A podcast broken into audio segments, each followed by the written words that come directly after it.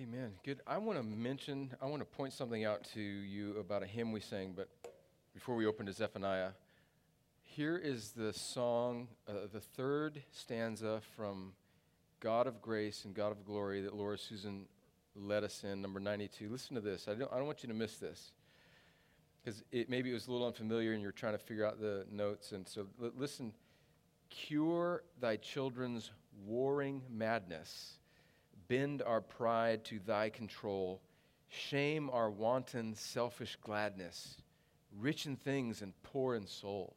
Oh, that's really good. That could be a prayer. That's one of the reasons I think it's important for us to stay in touch and recapture and remember and sing these old hymns, because they are theologically and devotionally and doctrinally robust, and that could not just be a song that we sing, but even a prayer that you pray. So thank you for choosing that song, Laura Susan. Okay, let's open our Bibles to Zephaniah, this rather small and somewhat obscure Old Testament prophet. In fact, I want you to do something as you're flipping to Zephaniah. Go to the table of contents. It's been a few weeks since we've done this. I want to reorient you on the flow of the table of contents and the order of the books in your Old Testament. So I want you to see this and how they're organized, and I think it'll actually help you just as a refresher on how to even think about where you are in the Old Testament timeline. So if you're looking at your table of contents in the Old Testament, of course, we are all familiar with Genesis there at the beginning and then Malachi at the end. The first five books of the Old Testament are called the Law or the Torah or the Pentateuch: Genesis, Exodus, Leviticus, Numbers, Deuteronomy, obviously tracing the beginning of creation and then the origin of Israel and the giving of the law. And then you get into Joshua all the way really through Ezra, Nehemiah, Esther. So those first books from Genesis to Esther are really the historical books of the Old Testament. That's the narratives. It's actually telling the story. So the whole history of the Old Testament is in those books. Really, Nehemiah is kind of the end of it, and Esther's sort of a sort of scene parallel to that. But that's the end of it. That's the whole history. And then Job through Song of Solomon is what we call the wisdom literature. It's the songbook, the Proverbs, obviously these special books, Ecclesiastes, Song of Solomon, and Job are drawing out human experience, and they are not meant to be chronological. They're just sort of bubbles outside of, to stand along with, intermixed along the way. In fact, Job is very early, probably around the time of Abraham. Psalms are all throughout the history of God's people. Proverbs is primarily coming through Solomon. Ecclesiastes, Song of Solomon. These are written, embedded in the history, but this is called the wisdom literature. And then Isaiah through Malachi, the prophets,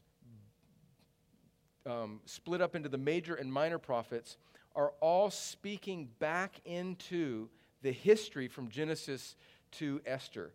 And so we find ourselves now in Zephaniah, which is one of the minor prophets, which we've been looking at minor prophets. And Zephaniah, now go back to Zephaniah. Zephaniah is speaking to primarily Judah, which is the southern kingdom. So here's what's happening in most of the prophets, especially in the minor prophets, is they are speaking to a divided people. Israel, in a broad sense, has been divided into two kingdoms, Israel in the north and Judah in the south. And Zephaniah is one of the prophets that is raised up to speak to Judah in the south. And what has happened, where we are, we're about 600 BC. So about 120 years before that, the northern kingdom of Israel, which was much more wicked in many ways than the southern kingdom of Judah. And I know that's confusing, because sometimes we'll refer to Israel, and actually most of the time we'll refer to Israel as the whole people. But in this sense, Israel is the northern kingdom and Judah is the southern kingdom. about 120 years before this, Israel has been taken captive. They've been overrun by Assyria. And now Zephaniah is prophesying to the southern kingdom, Judah. They've had actually a really good king, and his name is Josiah, and he actually brought about a lot of reform, but he made kind of a bad decision and didn't listen to the Lord on the battlefield, and it ends up getting him killed. And now, after the death of this good king, Judah is starting to slip, and they're about to go the way of their northern brothers and sisters, Israel, and they're about to be taken over by the Babylonian Empire. So really, Zephaniah is prophesying a few years before that eventual fall of the southern kingdom, where then you actually have both Israel in the north and Judah in the south in captivity, and it's just a real time of exile and sorrow amongst God's people.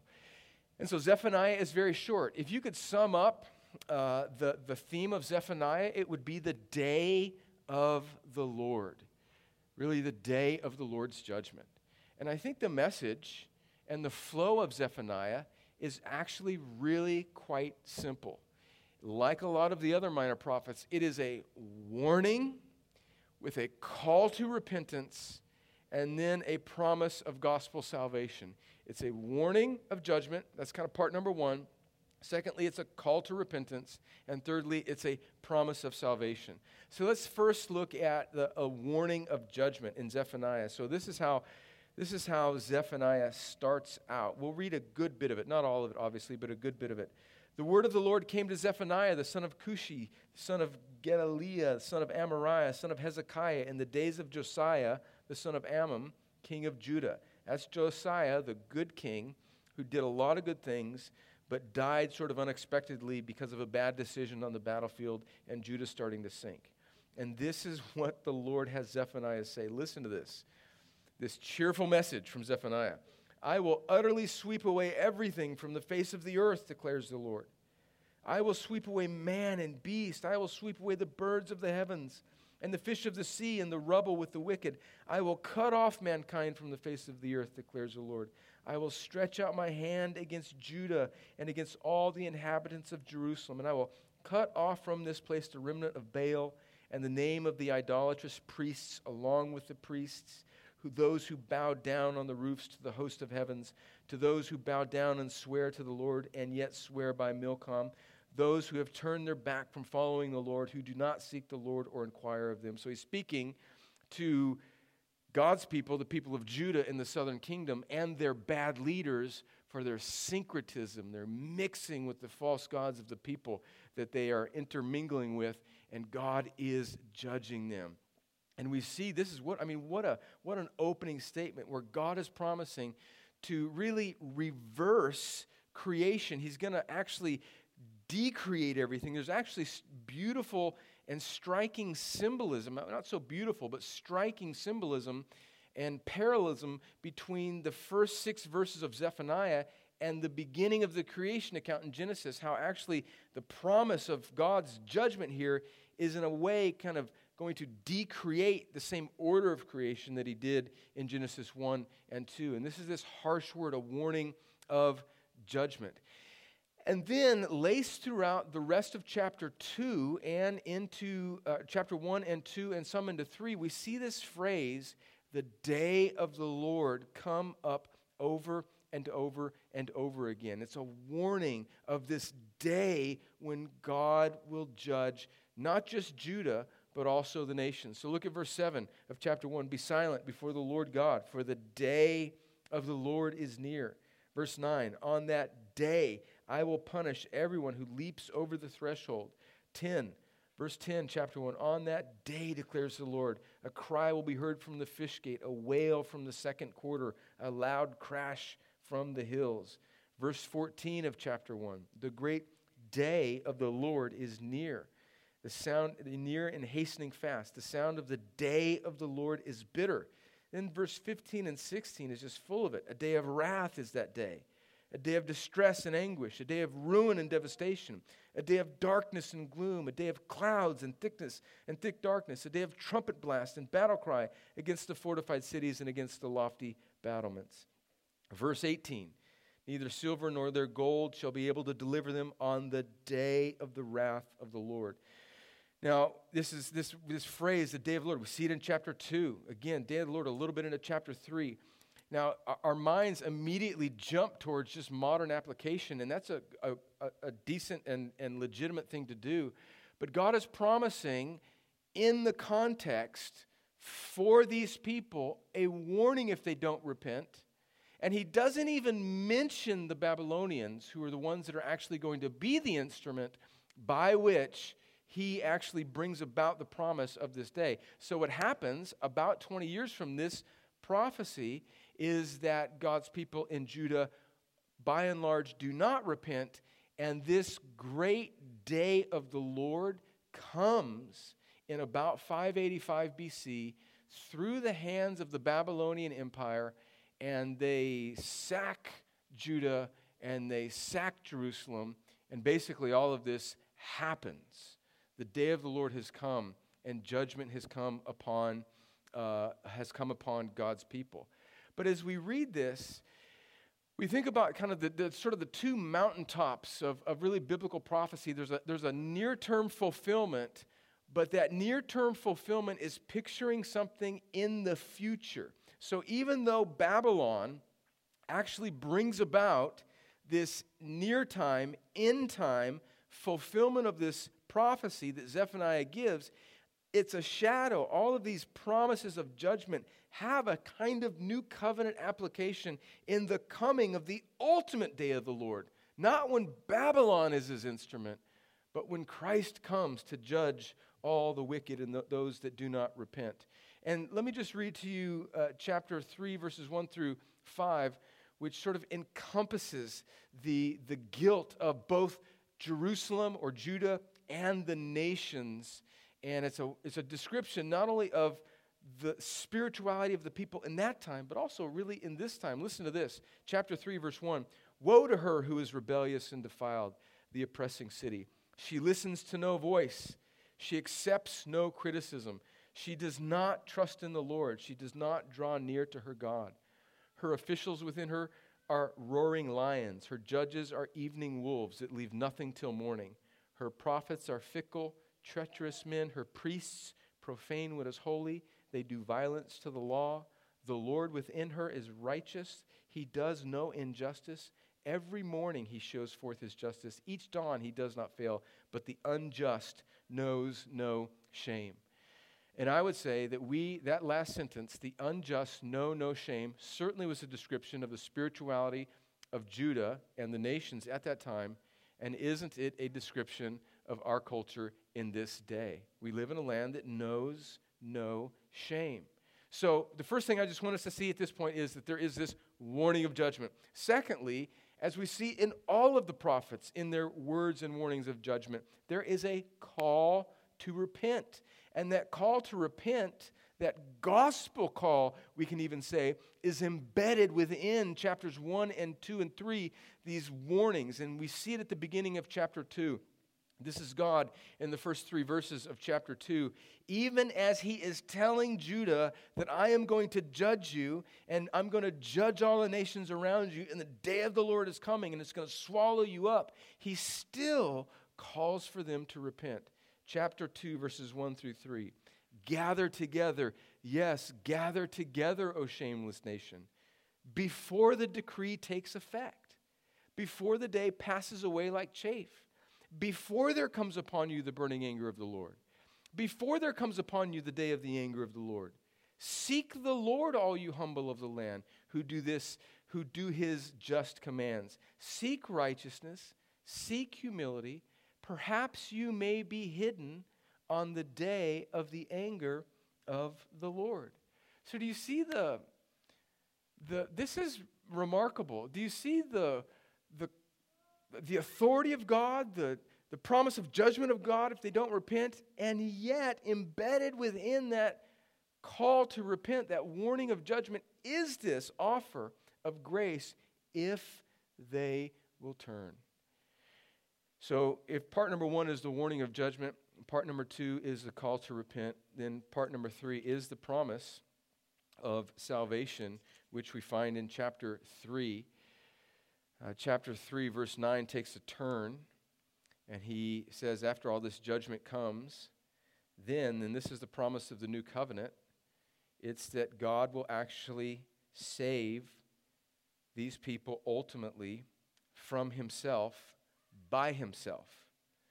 So chapter 3, verse 9, for at that time, a change is happening now, at that time, I will change the speech of the peoples to a pure speech, that all of them they call upon the name of the Lord and serve him with one accord.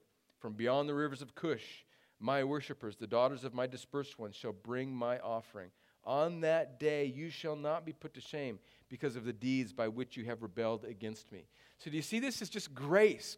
God is forecasting, he is foreshadowing the gospel of grace. He's not saying eventually, maybe if you repent. He's saying on that day you shall not be put to shame because of the deeds by which you've rebelled against me. For then I will remove from your midst your proudly exalted. I will deal with the sin amongst you and I will save you. Let's skip down to verse 14. He says, sing aloud, O daughter of Zion. Shout, O Israel. Rejoice and exult with all your heart, O daughter of Jerusalem. The Lord, listen, verse 15, the Lord has taken away the judgments against you. He has cleared away your enemies. Notice who's doing it there. It's not Israel, it's the Lord who does it. The King of Israel, the Lord, is in your midst. You shall never again fear evil. On that day it shall be said to Jerusalem, fear not, O Zion. Let not your hands grow weak. The Lord, and this is one of the most beautiful verses in the prophets, verse 17. The Lord your God is in your midst, a mighty one who will save. He will rejoice over you with gladness. He will quiet you by his love. He will exult over you with loud singing. So do you see what's happening here? Just to remind us of the flow, there's this warning of judgment to both Judah and her enemies. There's this embedded in that, secondly, a call to repent, an offer to relent in judgment if they will repent.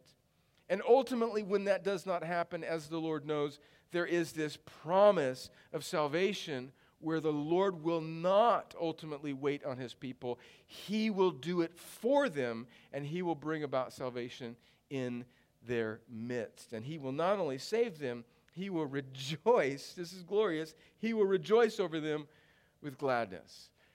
So that's the kind of outline of the message of Zephaniah. Here's three takeaways. Here's three takeaways from Zephaniah. As maybe you want to read it later. You can read it in, I think, about 12 minutes. I timed myself this week. I read Zephaniah all the way through slowly in 12 minutes. So it would be a wonderful short minor prophet to read. Here's takeaway number one.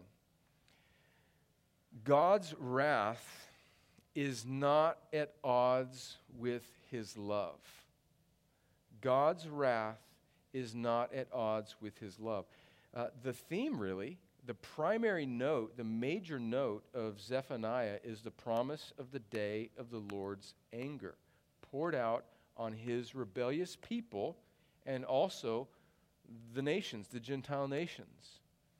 And this is not like some other component of God, as if God has stopped being loving, but God's wrath poured out on the rebellion of his people is actually part of his love. How so? How can we piece that together? Well, I think as we read the rest of the Bible and we become more acquainted with the character of God, the attributes of God, we realize that they can't be separated. And God is holy, and he cannot abide with unholiness. And so it would be unloving of God to brush over or to not deal justly or to not maintain his holiness or to leave people in their sin.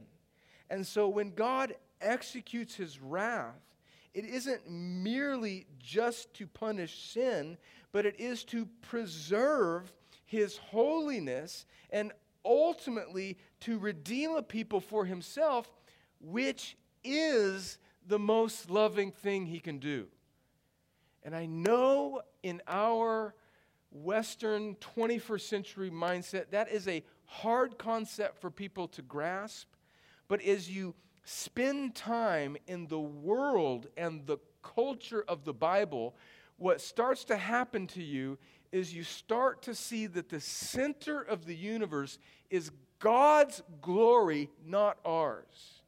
And when God's glory becomes the center of the universe, you realize that the, if I can put it this way, the maintenance, the upholding, the continued preservation of God's holiness is actually the most loving thing that God can do for everybody else, all of his creation. And that's a radically God-centered way of looking at things, but I think it's a biblical way of looking at things. And so whenever you see warnings of judgment, especially in the prophets, and you see God being wrathful, don't buy into this misperception of Scripture that somehow God in the Old Testament is a God of wrath, and somehow in the New Testament he lightens up a little bit and he's a God of love. No, those two attributes of God are not at odds. They're inseparable. They're part of God who is holy, and God's love is shown in his wrath to preserve his holiness for the benefit of his people. Takeaway number 2, God offers the gospel to all who will repent. And I think I want to make an accent of that. I think you guys know that I am unashamedly, theologically, soteriologically reformed. I would believe that John Calvin's teaching on salvation are just a good summary of what the Bible teaches. I believe that God has an elect, that he has a particular people in eternity past that he has set his affection on unconditionally, and that he guarantees that all those and only those will make it all the way to heaven and glorification. I believe that Romans chapter 8 verse 30 settles this case. Those whom he called, every one of them, not one more, not one less, he also justified. And those whom he justified, not one more, not one less, he also glorified. So there's an airtight chain there, that all those that he predestines, he calls, and all those that he calls, he justifies, and all those that he justifies, he glorifies. I believe that. I believe God knows that. I believe he's known that from the beginning of time. There is a people, he has a people, and he will bring them all safely home. I believe that. But that's from God's perspective outside of creation. We live in creation, and I think people like me who are reformed and believe in the utter exhaustive sovereignty of God and salvation should not let that produce in them any hinge or any stinginess with the free offer of the gospel or belief that everybody has a real decision to make to repent and believe the gospel. He tells these people, if you will do this, then I will relent. And I believe that's true. I believe that's true. It makes me think of John chapter 6 when Jesus says that this is the food, this is the meat that you should endure for. This is what you should strive for. This is the work of God, that you believe. And he's telling mostly an unrepentant, unregenerate crowd at that time. I remember that wonderful quote from J.C. Ryle, who said we shouldn't make the Bible more systematic than it is. Now, I believe in what you would call the 5 points of Calvinism. I think they're just another way of summarizing the Bible. But I never want to let that somehow produce in me any sense that the gospel should not be given to all and God will do whatever he wants with that gospel, and that every sinner has a responsibility to repent and believe the gospel. That's why I love Spurgeon so much, because he used to pray often, Lord, and this was just so classic Spurgeon, Lord, save the elect and elect some more. I love that.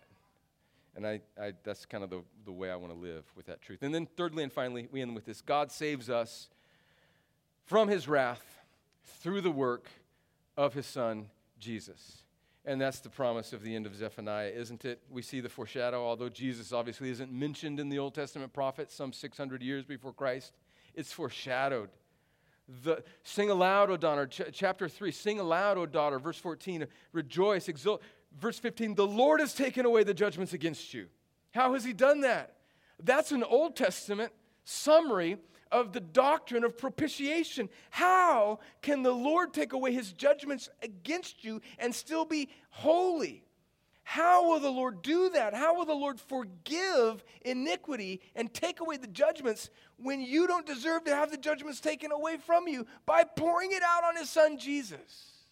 That's the gospel in shadow form in verse 15. He has cleared away your enemies. The King of Israel, the Lord, is in your midst.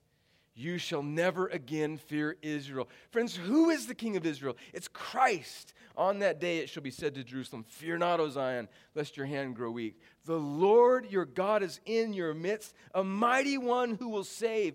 And not only will he save, here's this beautiful, come on, verse 17b is glorious. He will rejoice over you with gladness, and he will quiet you with his love. He will exult over you with loud singing. So, man, that's beautiful. So Jesus doesn't just save us. He's a king who doesn't say, well, bring this guy in. He's a sorry, no good soldier, but bring him in anyway. He doesn't do that. He saves his people, and he sings over them. And what a remarkable statement of God's joy in his elect. I'm a minute over. Let me pray. Lord, thank you for Zephaniah. Lord, may we not be stingy with the gospel. May we repent. We didn't even talk about how this applies, I think, on some level, even on our own sanctification, not just on the redemptive plan of salvation, but, Lord, you call us to turn from our residual sin. And, Lord, the truth of salvation is so glorious that you send your son Jesus to take away the judgments from us. So may we rejoice in that. May we offer that freely to the world. And may you encourage us with these words. In Jesus' name, amen.